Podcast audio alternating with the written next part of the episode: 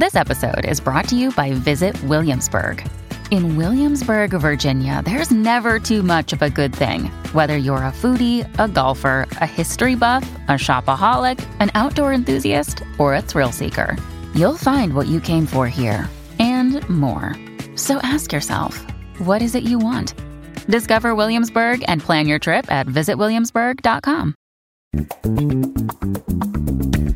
Oh boy, Rebecca, it is news wall to wall here at the Book Riot podcast this week. 2020, which was w- saving all of its centrally book, you know, news that's not like COVID related for the end of the Yeah, year. well- Interestingly, only one of these is a story related to COVID, and it's saying it's not a thing. Yeah, so, which is you know- also interesting. It's uh it's been a couple weeks since we did news here Yeah. on Ye Old Podcast. So some of these links have been piling up as we were in the you know, in the zone of custom recommendations for folks. But yeah, it's interesting how few of these are tied to the defining parts of 2020, Mm-hmm. really, in terms of the rest of the news cycle.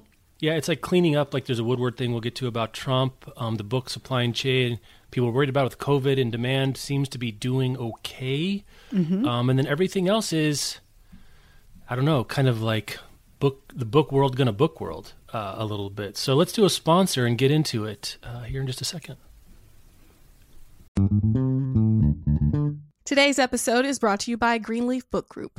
No summer vacation should be without a great read, and I don't know about you, but I am partial to mysteries and thrillers for my hot month reads. It's hot girl reading summer, always over here. And from the award winning librettist of Legally Blonde, the musical, and the screenwriter of Freaky Friday, Heather Hach, comes the page turning psychological thriller, The Trouble with Drowning.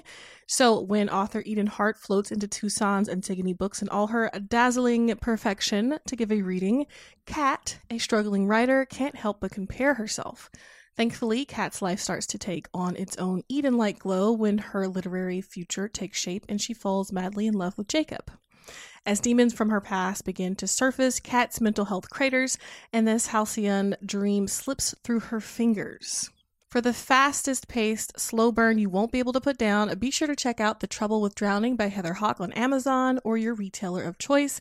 And thanks again to Greenleaf Book Group for sponsoring this episode. Today's episode is brought to you by WW Norton and Company Incorporated. So, Negative Space by Gillian Linden follows a week in the life of an English teacher at a New York private school. At home, her children ask constant questions about mortality, and her husband offers occasional counsel between Zoom calls. At school, something happens. She accidentally witnesses an ambiguous, possibly inappropriate interaction between a teacher and a student, but how can she be sure of what she saw? Negative Space is a portrait of a woman caught between the pressures of what's normal and what isn't, and examines what we owe the people who depend on us in a fractured and indifferent world. It's a debut novel and a short novel. It's perfect if you want something quick and easy to carry around, but it's also thought provoking. It takes place during the pandemic, but it's not pandemic focused, and it really just looks at everyday anxieties in low threat situations that have high consequences. So make sure to check out Negative Space by Gillian Linden, and thanks again to WW Norton and Company Incorporated for sponsoring this episode. I got a lot. I got a lot of recommendation related follow up, and we're going to do zero of it today because we've got so much news. I was like, Um, oh, good. Oh, sad. uh, I'm going to put a link in the show notes. The most important feedback we got this week was about um, a new food product over in Mariold, uh, the Waitrose. I'm not sure he's pronoun- they probably say Waitrose. Um, uh, supermarket, grocery store chain has an alternative tortilla shaped product for the holiday season. Okay. It is a Christmas tree ta- shaped tortilla. Big fan. All shapes are welcome here. There's a big tent under the tortilla shape uh, uh, uh, revival. But not only is it Christmas tree shaped, it is flavored like turkey stuffing. So I don't know what to do with my Wait. body about this. Is it a tortilla or a tortilla chip?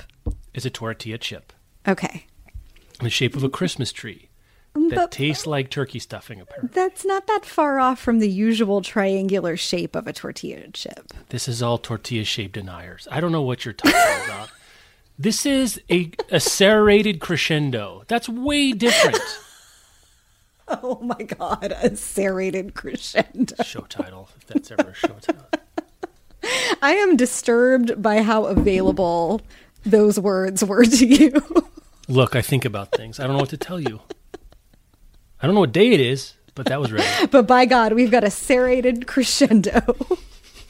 So I'll put a link in the show notes um, to an Instagram post. I like how now all the tortilla chip content is coming to me. is the uh, is the listener who sent this in going to try the turkey stuffing I, I think flavored wa- chip? I don't have the email in front of me, so I'm so sorry. But I think it was only a screen cap of something they saw on Instagram. Immediately had to forward. Listen, Rebecca Your might brand be your is strong. Rebecca might be your internet mom, but I'm your tortilla chip uncle. Um, in, the back of the Oh, days of vanity tumblers, I definitely would have had a, a, a weird tortilla chip tumbler. That definitely would have happened. That's, there's no Mm. question about it. Yeah, that it is like very much in the adjacent possible to your donut pun tumbler. Yes, as I lay frying my beloved Mm-hmm. donut pun tumbler, literary quotation donut pun tumbler. Actually, nothing more meaty than that. I was about to say, you know, like someday in the past, before I became the internet's mom and you became their tortilla Mm-hmm. chip uncle, I was about to be like, well, you know, we used to be cool, but I actually don't think that's ever been true. we used to at least be differently grotesque versions of ourselves. Maybe 2020's been a long one, Jeff. look, you're not different. You're just more. Yeah, Right. more, more more distilled. Yeah, It's it's a- a, it's, a reduction uh, through an alembic. We've created a, a Jeff and Rebecca sauce to pour over 2020. Here we go. Uh, speaking of the sauces to pour over 2020, the um, I don't know if it's so much a sauce as spice about Simon and Schuster being acquired, agrees to be acquired by PRH. Uh, What were look? What this really is is Viacom agreeing to sell one of its meaningless subsidiaries to, to Bertelsmann uh, to join with one of its mean. No, actually, Bertelsmann's Bertelsmann, which is the parent company of PRH, a significantly larger amount of its business is comes from Penguin Random House, both because Bertelsmann is smaller and because Penguin Random House is bigger. But Viacom, just for context, they own things you might have heard of it: CBS, movie studio studios, and I can understand why Viacom is like, you know, we've got this legacy media business that doesn't grow great. I mean, books are in fine shape, but it doesn't help your quarterly earnings going up and to the right, which is what these publicly traded companies want to do. We can get some cash for it, and there we go. Um, I guess I, I'm not sure. I don't remember when we talked about this last, but we talked about our, you know, what we think would happen, what might happen, what we'd want to happen. If it were my druthers, I would like Simon Schuster not to be owned by somebody else. That would be my preference. Mm-hmm. Um, because from a reader, I don't see a lot of upside to this. I actually don't actually see a lot of downside. I think the downsides are for are more industry facing, less competition. PRH has more clout. That's where a lot of the opposition falls. I think my litmus test. We've talked about this a long time ago.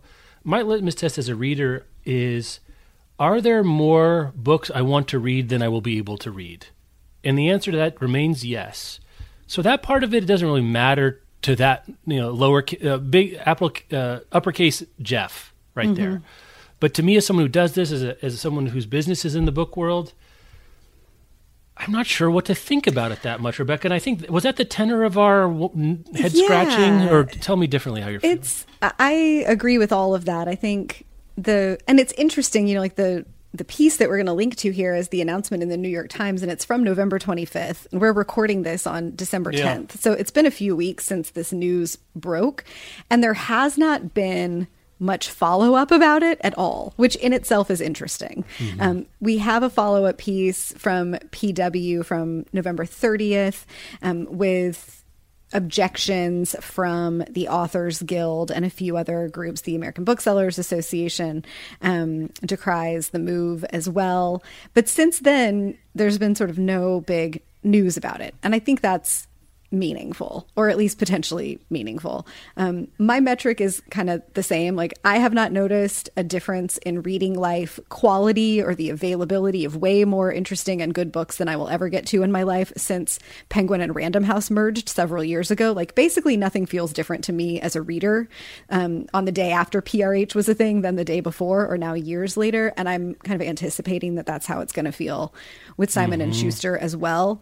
Um, certainly, folks in the industry industry will be affected. Probably people who work at Simon and Schuster or maybe also at the existing PRH will be affected if they do any sort of like merging or reduction of overlapping imprints or anything like that. Um, but we don't know what that's going to look like. Um, our colleague Kelly Jensen has noted that you know this might compress the mid list even further, and that means fewer opportunities for writers, and then you know subsequently all the people connected to writers, fewer opportunities for agents, or fewer mm-hmm. deals that editors can make. Like it does impact employment inside the industry, but in our lives as readers, I think it might make a philosophical difference like if you're just bothered that there are potentially fewer books period because publishers merge, mm-hmm. then you're then you're just going to be bothered. But in terms of actually feeling the impact, like in some sort of meaningful decrease in the availability of good books to read, I have not felt that. And I yeah, I've not I felt that. I don't to. think that either. And I think um, maybe I said this to you personally, or maybe I said it on the show, but I'll repeat it here. Remember how different it was when Random House didn't own Penguin? Oh wait, no, you don't. No, I mean, yeah, you know, yeah, it's it, it, it doesn't feel different for the people at Penguin and the people at Random House. Mm-hmm. I'm sure it feels a lot different. Maybe on the author agent supply side, right, rather than the buy side. You know, the, the reading industry, the readers, dummies like us, are on the buy side, but on the sell side, I'm sure it's different in a lot of different ways. But it does feel a little bit about arguing about the arrangement on the deck chairs on a ship that looks like the Titanic when the iceberg is Amazon. Right to worry about whether or not Simon Schuster is owned by HarperCollins or PRH because the 900 pound gorilla is not affected. If anything, the 900 pound gorilla is maybe has a raised eyebrow at PRH even a little bit more today. Is that better for reading in books and the industry in the buy side, or excuse me, the um, the sell side? I don't know. I think that's the other mm-hmm. piece of the scales here. Yes, there's consolidation. A, what does that actually mean? And B, does that consolidation have uh, attendant compensations in other parts of the industry? I don't know. PRH to yeah. this point, as we've said many, many times, does not seem interested, at least in ways we understand, in flexing its muscle with Amazon. It also could be that the 900 pound gorilla is great if you are also in the business of like stealing people's bananas, right? If they're on the same side selling books, we don't hear a lot of squawking from the PRH side about Amazon. It yeah, may not be that they true. don't want to squawk. It could be. Turns out in a pandemic, it was super nice to have. It's made much easier to get the right book to the right place at the right time from Amazon than in other situations. There are things that are very bad about Amazon. I would like many things they do to change, but I'm just not sure that the world is that much worse for a big retailer than it was. I, I just don't know. Uh, I, I, and I haven't seen a compelling argument. There's a lot of hand wringing and there's certainly anti patterns and ways this could go wrong. But there's basically two companies I can buy an operating system from for my computer. I'm all right, you know. You know, yeah. it's one. Of, I'm not sure. It's it's hard to know. It's hard to know. I think it's just one of those really tough situations where two things that are in tension with each other are true at the same time, mm. and one of those things is that folks inside publishing can see the same problems with Amazon that you know other consumers see and folks inside publishing care about independent bookstores as well and want to support that and have personal yeah. moral ethical objections to Amazon and they I, it's an and not a but right. like and they see the utility that Amazon has to the industry and even though those things are both true and they both hold weight at some point somebody who makes decisions there has to make a decision about them. Yes. And so Do far about it. Yeah, and so yeah. far the decision that they seem to be making implies that what they get from working with Amazon outweighs what they would get from going against Amazon.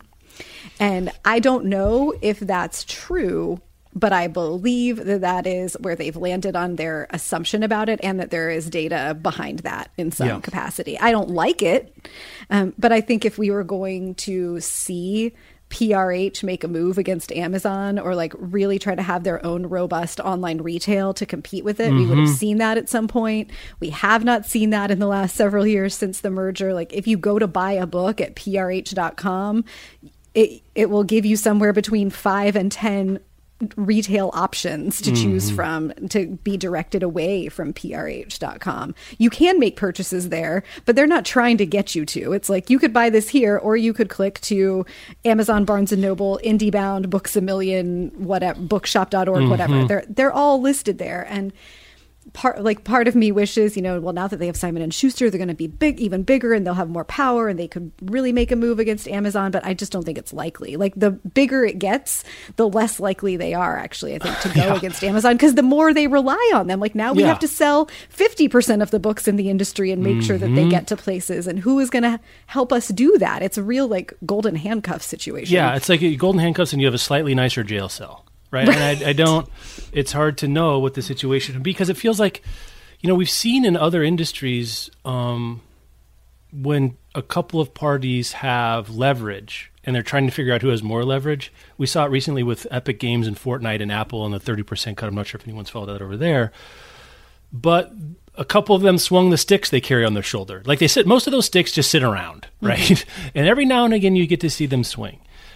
At this point, for does PRH have a big enough stick on its shoulder where Amazon says jump and PRH can say, you know what, I'm going to stay seated? I don't know. We don't. This is one thing we don't know. I don't think we're at the point where PRH can tell Amazon to jump. Amazon's like Amazon go Amazon. But if the goal is where PRH can at least countermand some of the stuff that makes, you know, a charitably um, Amazon reaping the rewards of their success and their business prowess and size, uncharitably be their cutthroat, vaguely, maybe actually monopolistic and antitrust kind of procedures. Putting the legal thing aside, at some point, competitors, cohorts, people in the same space compete outside of the law, right? They're not actually concerned about what the antitrust is like, what can we actually do and what can we actually get. The golden handcuffs for PRH might also be the distributed retail they have in the form of bookstores and Barnes and Nobles and bookshops and other places. Like, yeah, is Amazon I, the golden handcuffs for launching their own store? Is it everyone else? Who would be more mad if PRH launched their own store tomorrow? Mm. Indie bookstores or Amazon? When I think it's also a situation where it's just true that PRH and now PRH Simon Schuster, whatever they're going to be called, needs Amazon a lot more than Amazon needs PRH. And yeah, maybe. As a bookstore, That's... if as a bookstore, if all PRH Simon and Schuster titles deliver disappeared tomorrow from Amazon, is it a credible bookstore? I wonder. No, but I think it doesn't matter to Amazon that much at this point. Like I, I think as a segment of their sales, mm-hmm. books have been increasingly de-emphasized yeah. and that's evident in the fact that books are not like a primary loss leader mm-hmm. at amazon anymore as we've seen by tracking weird discrepancies weird, in pricing weird pricing patterns yeah yeah that i'm sure amazon doesn't want to lose you know all of their book sales but on the balance sheet if they did never sell a book again amazon mm-hmm. continues to exist yeah if their best alternative no agreement is like our this business goes to zero, that's very difficult to negotiate with them right. those terms. On the other hand, they stop caring that much. Maybe they don't want to try to squeeze all the blood from the stone because this blood doesn't matter. Got plenty of blood. Boy, that went weird. Uh, really quick. Um, so yeah, I, I, welcome feedback. We especially would like links if you see particularly mm-hmm. sophisticated analyses for or against or secondary effects. Um, it's the kind of thing where there's so little data available and people don't talk you know, there's no leakers in the White House. We got no Mag- Maggie Haberman of the publishing industry, um, which whatever it is, what it is. This piece um, in Publishers Weekly by John Maher, that must be a tough name. It's M A H E R. It's kind of like Kevin Costner. Uh, we link to it there. There's a few things. I think it's sort of normal. Like, does Author Guild ever like anything? They don't ever like. Question. It. They don't ever seem to like anything. Which maybe maybe it's been a tough hundred year run for the Authors Guild. I don't know. Um, but the next time the Authors Guild see a development happen, like, yeah, this is awesome, it will be the first that I can think of. Um, where else do you want? Let's do a sponsor. That was a that was segment A. Mm-hmm. Feedback podcast at bookriot.com. Time for a sponsor. Today's episode is brought to you by Harper Muse, publisher of Troubled Waters. Troubled Waters is an intimate portrait of two generations, a granddaughter and a grandmother, coming to terms with what it means to be family, black women, and alive in a world on fire. In heartfelt lyrical prose, Mary Annaïse Heglar weaves an unforgettable story of the climate crisis, black resistance, and the enduring power of family. Narrated by Janice Abbott Pratt and written by climate justice writer Mary Annaïse Heglar, the Troubled Waters audiobook is available everywhere May 7th. It follows Corinne as she plans to stage a dramatic act of resistance and peels back the scabs of her family wounds and puts her safety in jeopardy. Both grandmother and granddaughter must bring their unspoken secrets into light to find a path to healing. Known for her essays that dissect and interrogate the climate crisis, drawing heavily on her personal experience as a black woman with deep roots in the South, Mary Annaïse Heglar brings us her first work of fiction titled Troubled Waters. Make sure to pick it up. Thanks again to Harper Muse, publisher of Troubled Waters, for sponsoring this episode. Today's episode is brought to you by Flatiron Books, publisher of 888 Love and the Divine Burden of Numbers by Abraham Chang. So, this is an interesting love story. It's great for fans of Tomorrow and Tomorrow and Tomorrow and High Fidelity. It's set in the mid 90s at NYU, and it follows young Wang, who has gotten the advice of love through Chinese numerology from his uncle. So, he believes that he will have seven great loves in his life. And then he meets Irena in 95. And she's like the best. She's brilliant, charismatic, quick witted, funny. They fall in love. But the thing is, she's number six. So if he is to have seven great loves, does that mean his time with Irena is going to come to an end? So this is a love letter to Western pop culture, Eastern traditions, and being a first generation New Yorker. Make sure to check it out. And thanks again to Flatiron Books, publisher of 888 Love and the Divine Burden of Numbers by Abraham Chang for sponsoring this episode. It's it's uh, well, let's do news, and then we can do sort of um, top level best books of the year. Parachute in for some of these big lists. we maybe? we have our own uh, look at 2021 for Book Riot also. Yeah, that's right. Um, go talk about going off the whimper, not a bang.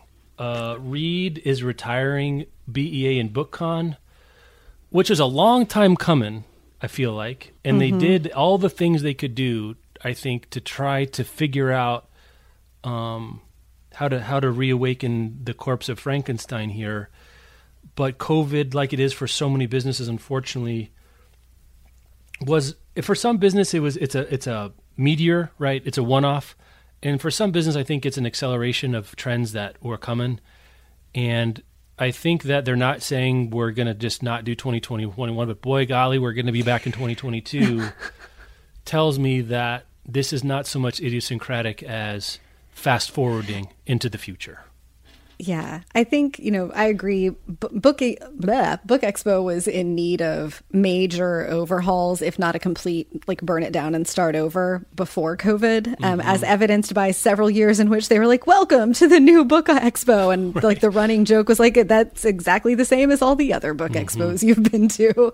Um, I think some of this probably is purely logistical. Also, that you know you've got a book like it's been held at the Javits Center in New York for the last several years, and they had booked it I think for five years straight. I don't remember which year was going to be the last of the five, but getting out of those kinds of leases for major events requires all kinds of shenanigans and insurance mm-hmm. things and they were probably going to have to decide like pretty soon now if they were going to try to hold it in 2022 Right. and given the like extreme shruggy man nature of vaccine distribution timelines and then beyond that when people will feel comfortable going back to big crowded events mm-hmm. and conventions i totally get what those meetings must have been like that resulted in the conclusion of like there's no way that we can plan this for 2022 and if you can't plan for a couple years out and be in motion why not also you know take a Right. beat Right. and reconfigure when reconfiguring has already been called for and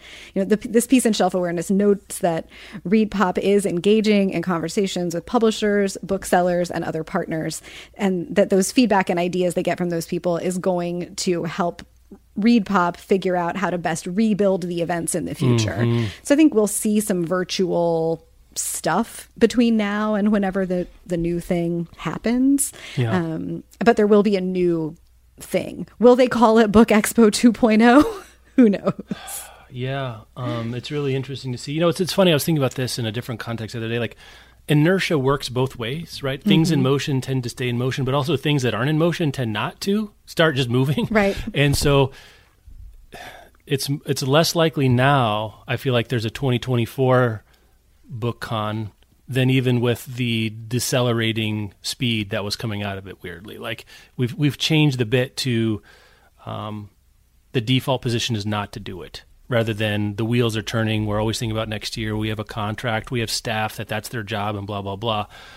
It's much harder to to to, to do 2024's book BEA than it is if you haven't done it for the last two years. So I don't know. You and I have for I mean almost since the beginning of the show, like one of our thoroughgoing like actual topics rather than bits is like what to do with BEA. Mm-hmm. And as much as we've said, boy, we should do something else with BEA. I don't think we've ever had the presumptive hubris to say we know what to do, right? I mean, uh, everyone should understand that we're not like they're doing it wrong. It was yeah, more like, eh, I don't know what to do, but is it? Yeah. It can't be this. I think it the struggle there, as I understand it and as I've experienced it, is that it feels nice for everybody yeah. in the industry to get together for a couple of days. Like publicists like meeting the media people, the sales folks inside publishers like a chance to see booksellers and librarians. You know, everybody likes the chance to like schmooze. It's author service. Like it's nice if your author gets featured at one of the lunches, you know, and mm. like they get to feel special. There's all sorts of like feel good stuff that happens and relationship building kinds of things that happen at Book Expo. But the origin of BEA was originally as the American Booksellers Association bleh, Association conference. It's just the end of 2020 and words are hard. Um, yeah. And that was where booksellers would meet with the publishers and they would literally be placing orders for what they were going to sell in their stores. And that's a hard like sort of starting place to be anchored to when you then move into a much more fluid kind of buying mm-hmm. environment where orders can be placed at any time. You can place your order by email. You could email your rep. You don't even have to have meetings face to face with your sales reps because the internet makes it possible to do that. And over time, I know publishers were like, we're not writing orders at these anymore. Yeah. Like, we're spending all this money on these booths, and all these booksellers are coming and librarians are coming, but we're not actually selling any books during mm-hmm. this. And if the origin point of it, if the goal was to sell books and write orders and you're not doing that anymore, there has to be a new point. And i think the new point has to pencil out. And it sort of evolved into like well now the point is that we all just get together and it's publicity.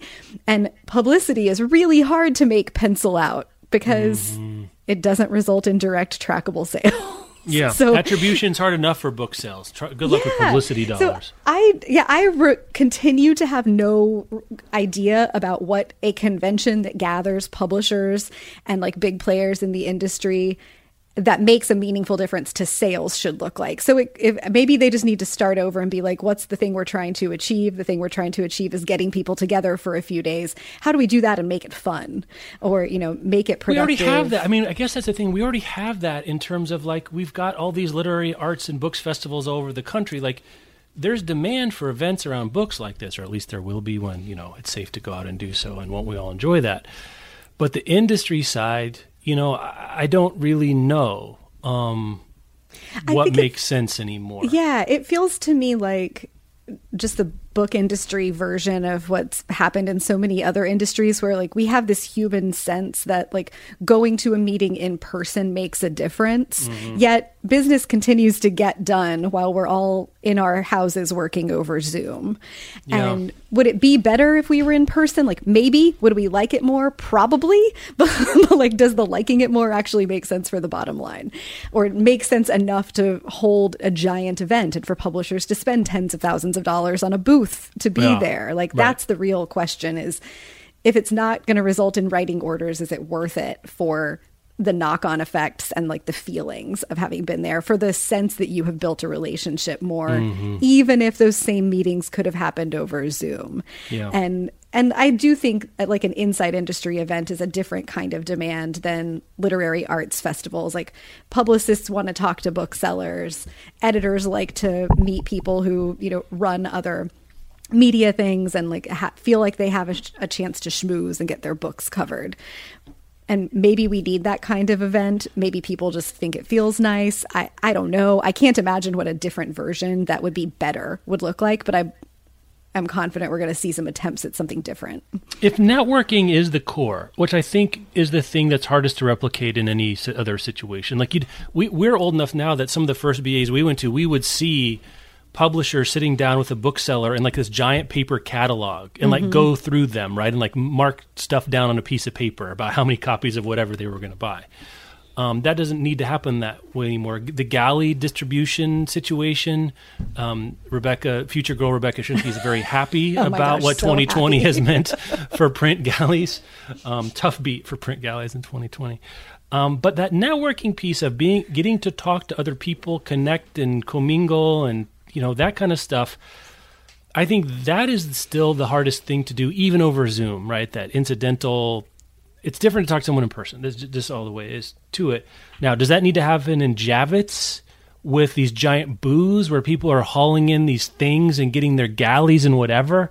Like if you stripped it down to like the naked spinning core of BEA, which is just a couple bunch of people in the book industry who want to talk to each other, it feels to me like your overhead could come l- way down. Like literally, the ceilings at Javits are like sixteen thousand stories tall. Like literally, your overhead is way too high at Javits. Yeah. I once got a um, sunburn sitting in the press lounge because It's like a greenhouse in there. Even Louise Glück could grow tomatoes in that place. Oh, that's, oh, that is oh, what, that's a let's good callback. Anyway, so that's BEA and BookCon. I have to say, I, I would, go, I would be more. Ex- I like going to BEA, even though now I'm six hours away and I've got kids and it's all different thing. I always liked being at BEA. We like being there together with our friends and that we work with and people we know.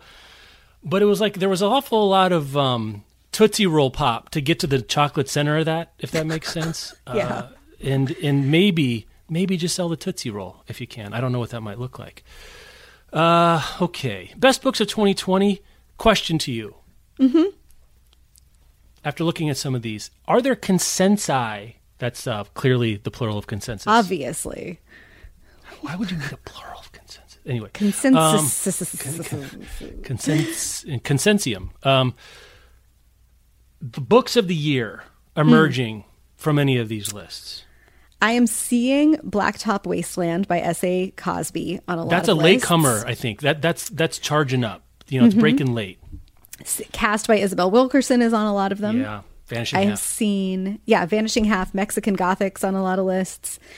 Your fave for the year, Deacon King Kong. Oh, which by the way. I don't know when you're going to get this. It's t- it's uh, four ninety nine on Kindle as a deal Oh, today. It may last. I have 72 it hours. already. Oh, good. You good. I was. I should have DM'd you. I meant to do that. These Oh, I have it you know how these things. Are. yeah. Oh, I got it in hardcover. I We're wasn't good. talking to you. I was talking about a listener out there who Oh. might be listening to this on Monday. Go the check Deacon King Kong. you. Yeah, yeah. Yeah. Um, so I'm seeing those in a lot of places. Memorial by Bryan Washington seems to be Mm-hmm. coming up a lot. Um, let's see who else. Deacon King Kong's on this other list.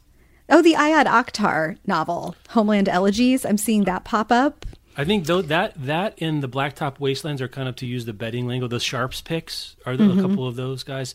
The public's picks are Caste, um, Yeah. Vanishing Half, Obama's book, which is just fine. It's good. It's fine. It's- It's, it's too long. are you done?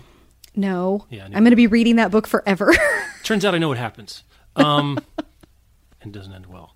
Uh, oh boy. Yeah, just interesting to see. The Publishers Weekly list remains to me one of my favorite lists. That was the first one we talked about. I think a lot of these were getting regression to the mean, meaning kind of consensus picks, which is fine. I like consensus Mm-hmm. picks. Then you can kind of keep track. But that Publishers Weekly was first out of the gate, and of the big list that we follow, at least, had a little more personality. I think. Than a lot of Yeah. And you know, even this Amazon top 20 of the year, there's a lot more genre variety. Yeah. Like or that this is a trend that I am so pro on. um, over the last like over our careers in books. These best books of the year lists have are no longer like 10 big literary novels Yep. and a couple thoughty memoirs and a big nonfiction. Like, it's great to see a suspense book about like a, a getaway driver be on the top 20 books. Mexican Gothic, great example. Right, Like yeah. horror novel by uh, Latina writer. I Yeah, mean, and you know, like the group is that you know big memoir about group therapy. The Isabel Wilkerson is probably the most predictable to Yeah. appear on like a traditional best books of the year list, and it Except- should except- absolutely be there. except it would have been written by David McCullough. Right. No, I'm serious. Like that's no, no, you're right. You're right. Yeah. Um, the James not cast, not the cast. The author and subject matter that is new, Yeah. but like the form Yes. and style and like where Yes. it fits in. Yeah. Um, Saigon, nice to see that on here. That's sort of a, a dark horse of the best of lists. Um, it's cool to see more variety in terms of genre and to see like mainstream big lists like this take genre seriously and recognize like there have always been great books in all the genres um, but for a really long time it was you know th- just the new york times talking about like Karl Knausgaard or whatever his name is. Yeah, right. It's, it's friends until the end of time. Right. Um, here's a question for you. I need we need a scoreboard for just the podcast. My app idea, so we could take you know keep track of these things. I'm not Mm-hmm. sure I'd come out ahead, so maybe that's why we're not keeping it. Will the best-selling book of 2021 be a 2021 release? Oh. You know, that is a great question, Jeff. Yeah, it is. Thank you very much for validating that question. I think it will be Okay. Because we haven't had a 2020 release that was a big runaway book club hit. Yeah, we didn't. I was thinking the same thing. We're There ready were for one. We've all read yeah. crawdads. They've all read crawdads. It's, there Right. can't be that much oxygen left. Right. And there were some great novels this year that I think in a normal year would have maybe had the legs to be a mm. big commercial book club hit. But 2020 just, you know, not normal. right. And I think when we get to, I don't know, Q2 of 2021, and there's mm. hopefully like some vaccination momentum and people Going out feel- and we're going to the beach. I'm taking right you're going you're having some things that feel more like normal life or an emergence into at least being out in the world again and some headspace for being in the world again and less headspace devoted to covid things and election things i think then it opens up room for there to be another big hit like that and it's and whether it's fiction or a big memoir like educated was like to be the best-selling book of the year you're you basically need to be a runaway book club hit You need to break out of book nerd sphere or never have been a part of it in the case Right. of crawdads. Um, and then catch fire. You need Right. people to talk to other people about, boy, you need to read this. Boy, wasn't this great and fun um, and interesting. Or I couldn't put it down in the case of Gone Girl. Or I felt so big in the case of Educated or When Breath Becomes Air, right? Like, Yeah. these aren't these things are hard to predict but obvious in hindsight or um, not surprising typically in hindsight like it looks crawdads i'm still trying to decide how sur- i mean look it's an outlier so of course you're surprised but is it that different than some other books that take fire like it is but it has some of the same things that say girl on the train or something like that had um, baked into it i was looking i guess we haven't put on our schedule yet our, our, our 2021 spring preview but I've, I've got a long list of 37 titles already Woo! Yes. Had some fun with the catalogs. Also, it turns out catalogs are great online. And again, it's the one that you don't know that surprises you, right? Because by definition, you can't know it. Sometimes you have some suspicions. Like I remember the the year of the nest. Remember that with Cynthia? Oh, what's her yeah. name? Uh-huh. And that didn't. It wasn't crawdads, but that moved. that had a huge publicity budget too. and and, the, and that one this year, I think, was um, a book we don't love to talk about, but American Dirt had a huge publicity thing, and it moved. Though that that's waning. Mm-hmm. I don't have a great. If I had a few chips to put down on the roulette wheel here, I think I'm taking him back to the cashier and getting myself a steak dinner. I guess what I'm saying. I don't have a great. I have things I'm super excited, like really as excited for a slate of books I've been a long time, and I don't know why. Maybe it's because it's 2021. I feel like it's going to be different. mm-hmm. Like Patricia Lockwood's novel is coming out in February. oh god, I how weird and fun is that? is that be? just going to be? I mean, the Ishiguro is coming out. and I don't want to step on the, but I'm not picking any of those to be like you know, the thing that people are reading about that I see like my friends from high school reading on my on their uh, Facebook feeds. Right. Um, I just don't have it. So anyway, but I but I feel like there's a run there's a big hit shaped thing out there. And I, I agree with you completely. I'm glad you said that because I was going to say not quite articulated like that. Of course, the other situation is that it's Crawdads and A Promised Land. I mean, because I think Crawdads might still be the best-selling fiction title of the year for adult fiction. Uh, you know, now we're in, now we're really into rarefied air. Um, but uh, anyway, yeah, I don't know. Like, go take out the list. I'm not sure. We, we didn't put the Goodreads Choice Awards in on here. Th- that is so fragmented now. I'm not even sure to wait, make what to make of it. Um, it is a popularity contest. I think you will be surprised that there are almost no surprises. I guess this Matt Haig book, The Midnight Library, I've seen a bunch of people read about. I know nothing about it, and I remain completely uninterested in it. I don't, you know, I don't know why. Just not. But that one won for fiction. But they break things into historical fiction. Like it's not a Hmm. True test. I don't. It's think a truth test. universally acknowledged, though, that if you write a book that has library or bookstore in the title, and Yeah. then you are in the Goodreads competition, you're going to at least go pretty far. I would like to backtest that data. I think there's way more of those that do nothing. I think there's a lot of them, is what it is. I think there's a lot of them, and so I know. I just think if you make it into the competition, like, oh, oh, if you manage to make the first cut, right? so- yeah, then it's like, oh, it's a book about libraries. We Mm-hmm. have to vote for it. Like, I mean, that's just. I have a whole side rant in me about books about books and how they are an, an easy ploy, but we can save that for another day. Yeah. Um. you mean, Someday you mean, when we- you mean panderings used in rare books? We Yeah, should that- write a that- book called "Panderings Used in Rare Books." I have a side rant. Sorry, two minutes. So I was watching The West Wing the other night because you and Amanda got me started. But Oh, rem- and Michelle and I were blowing through the Christmas episodes. Mm-hmm. And I think it's in the first season that Jed Bartlet goes to a rare bookstore to buy gifts, which is like It the is. tweest, hipstery professor or president thing to do. Yep. Fine, whatever, do the thing. The name of the bookstore is Rare Books. Sorkin, my guy. What is that? You couldn't Google? Proper you couldn't names- name it a serrated crescendo. Names, proper names used in rare books. You could name it whatever. There's no rare bookstore in the hit. You, we can go back to Prospero in the Tempest. Wherever Prospero was getting his wares was not called rare books. I don't understand that. It really made me mad. I wonder if it was like they filmed at some location that was called, you know, like O'Neill's Rare Books, but they had to just like not put the O'Neill. Yeah, I on get the that. Sign. Call them McGilligans. I don't. Such a weird, such a weird thing to care about, but also a weird thing to do. For as detail obsessed Yes. as Sorkin could be about other things, it is funny. It's called rare books. you know, I'll have to go back and find it on Billions because there's a whole subplot on Billions where like the bad guy gets access to the the guy who thinks he's a good guy's collection of not of Winston Churchill, like rare Winston Churchills, and then he knows that this guy's tr- going to try to buy all the remaining ones, so he buys them up from all over mm-hmm. the place, and it's a classic like guy got walks into an old bookstore and then there's like a 75 year old man in baggy khaki pants and a cardigan sweater telling him how much he can get his churchills for There's it's this probably weird. also called rare books there There's this weird non-book person like mental model of used bookstore. people.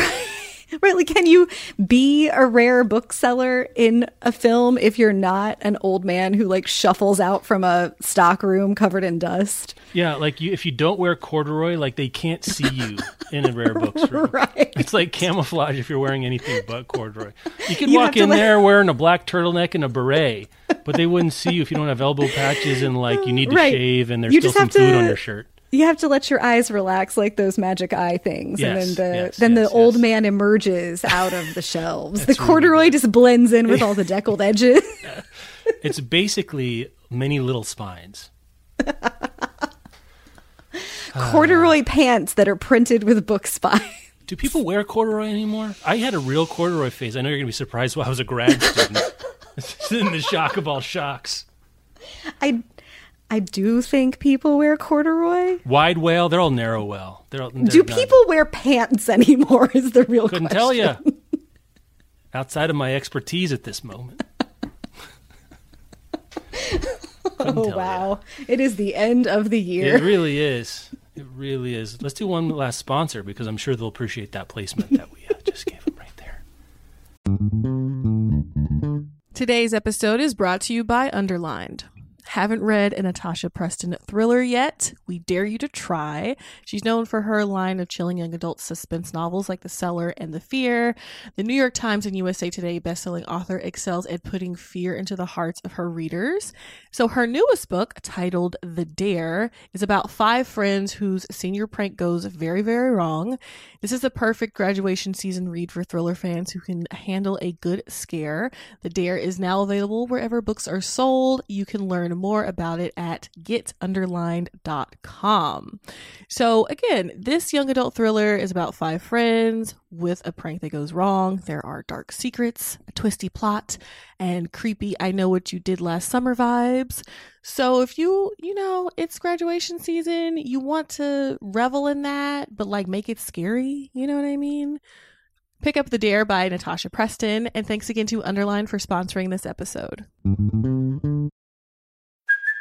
Hey, it's Kaley Cuoco for Priceline. Ready to go to your happy place for a happy price? Well, why didn't you say so? Just download the Priceline app right now and save up to 60% on hotels. So, whether it's Cousin Kevin's Kazoo concert in Kansas City, go Kevin, or Becky's Bachelorette Bash in Bermuda, you never have to miss a trip ever again. So, download the Priceline app today. Your savings are waiting.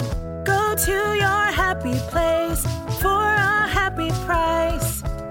Go to your happy price, Priceline.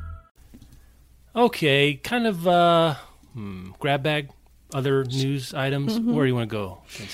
Well, I want to make sure we talk about Book Riot's Read Harder. Challenge for 2021 for the mm, seventh year running. Something like that. Yeah, it is the seventh year running. We're doing the Read Harder Challenge, which is, if you're new around here, welcome. Uh, 24 tasks, so an average of two per month over the course of the year that are designed to help you expand your reading horizons. Um, really great list, and it's fun. The longer we do this, the harder it is to think to a of read these harder, harder tasks task. Yeah, the task itself is the hardest thing to do. because we've done the general like read a science fiction book, read a romance book, so they get more specific, which I also make, think makes it more mm. interesting.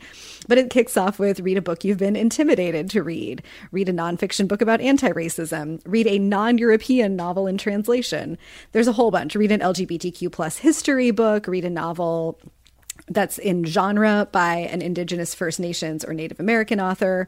Um, read a fanfic, read a fat positive romance, read a romance by a trans or non binary author, read a middle grade mystery. So, like, as you can see, this is going to take you all over the map in terms of category, genre, intended audience, subject matter, and that is the point. Expose yourself to a bunch of different authors and genres and stories that maybe you would have sought out on your own over time or that maybe you wouldn't have bumped into if you weren't trying to you know fill every square on your bingo card.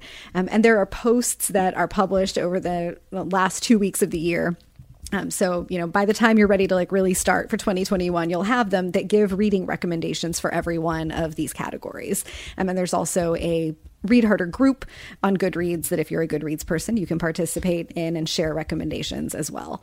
Um, a really awesome list that our editorial team put together this year with assists from our contributors. It's always really fun on Read Harder, um, like brainstorming day in the Slack, just to see what people come up with and how the um, how the tasks sort of morph as everybody gets in there together to help shape them. So you can uh, find it um, by going to bookriot.com slash read harder, or we'll have a link specifically to um, the challenge list in the show notes. Um, but a really great list going into uh, 2021. And as a bonus, if you complete the Read Harder challenge and you send in your completed uh, form, because there's a, a PDF that you can complete at the end of next year, you can get 30% off of a purchase at out of print clothing. So, yeah, Very cool. little extra reward. If you could assign the bookish internet one reading task for the year, Rebecca, it doesn't have to be a read harder one. It could be a read easier, but you get to direct it.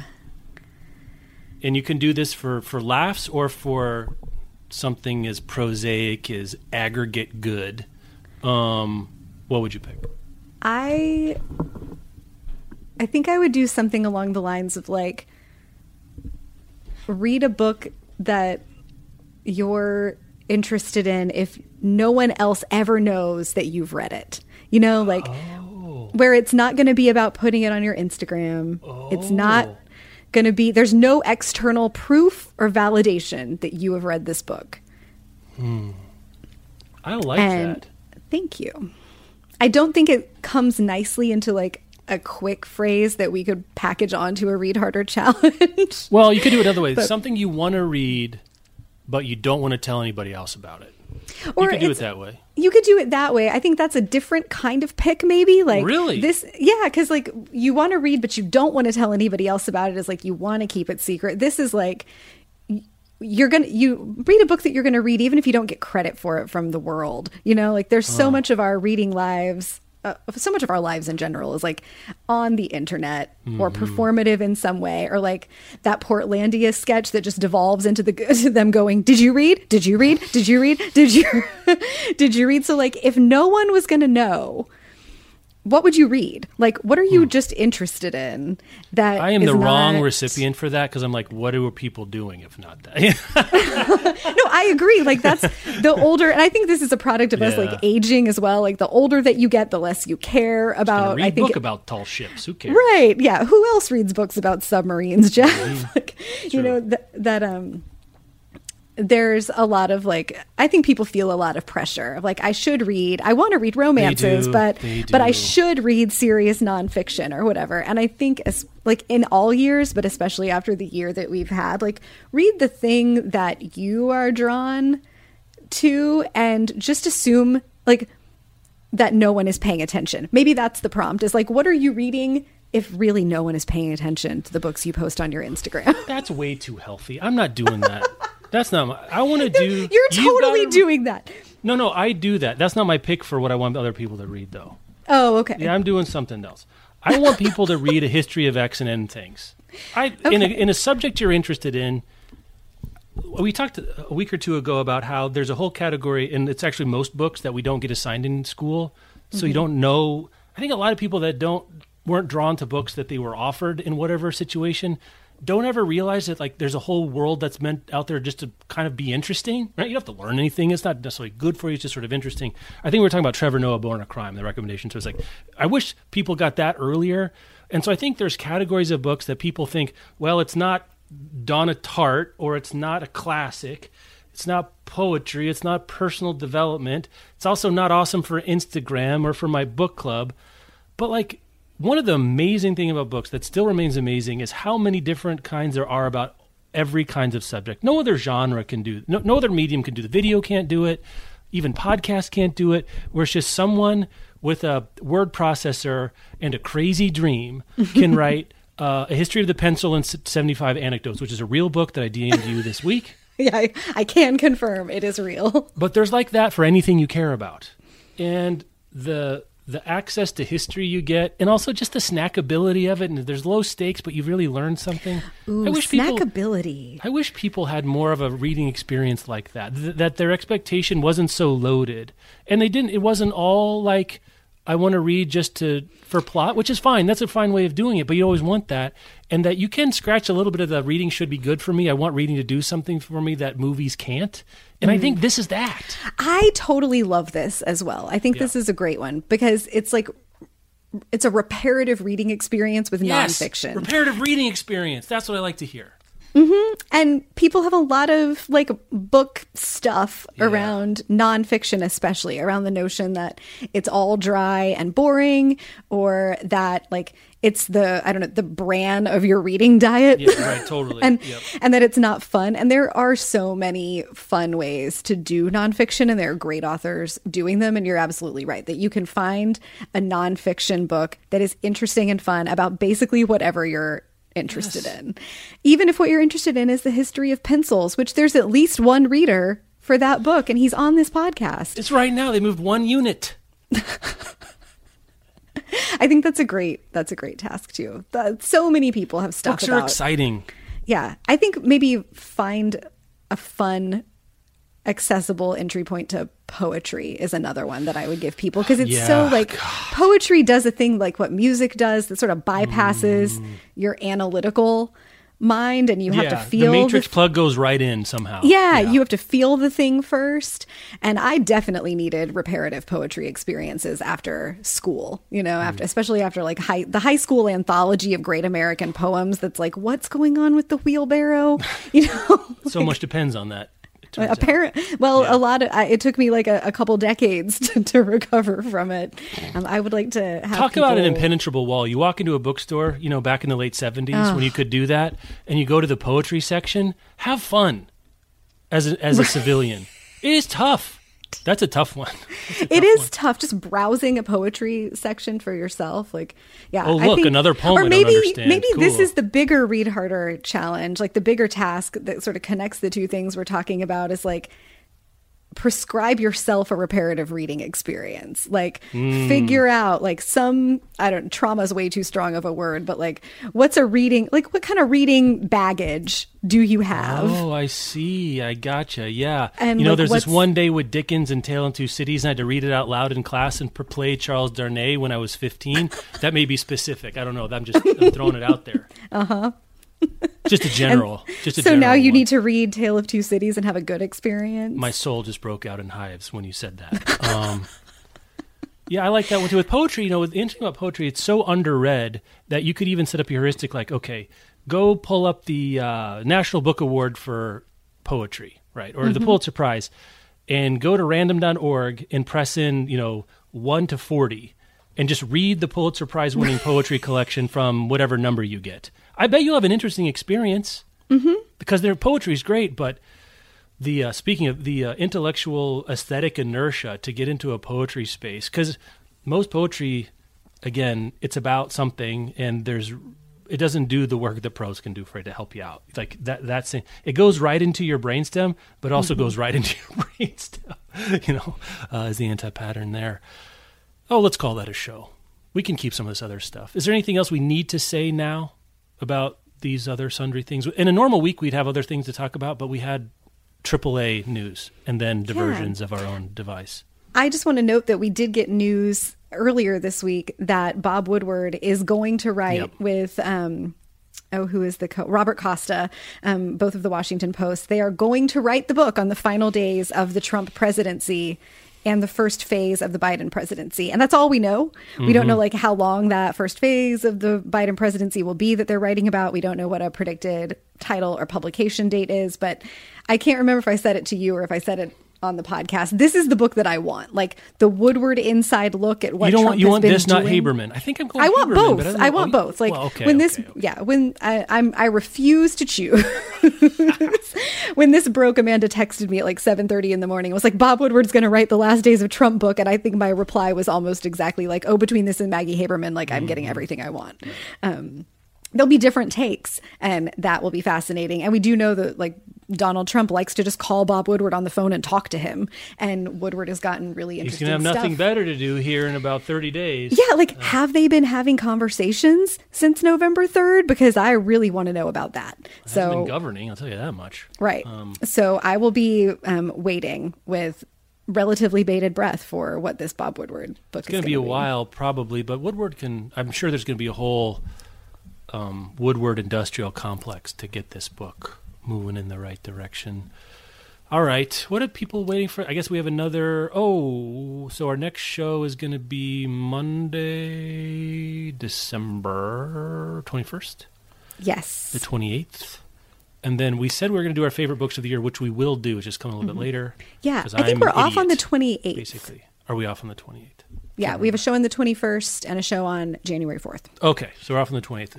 So one of these shows will be our favorite non-book things of, of 2020, and one of them will be our favorite reads of 2020, meaning these are books that didn't necessarily come out in 2020. We just happen to have read them there. Um, a lot of nice feedback about recommendations so far, though no one has actually read the book, but a lot of purchasing happening. Go forth and gift, even it is to unto thyself. Um, Rebecca, we'll talk to you there. Have a good one.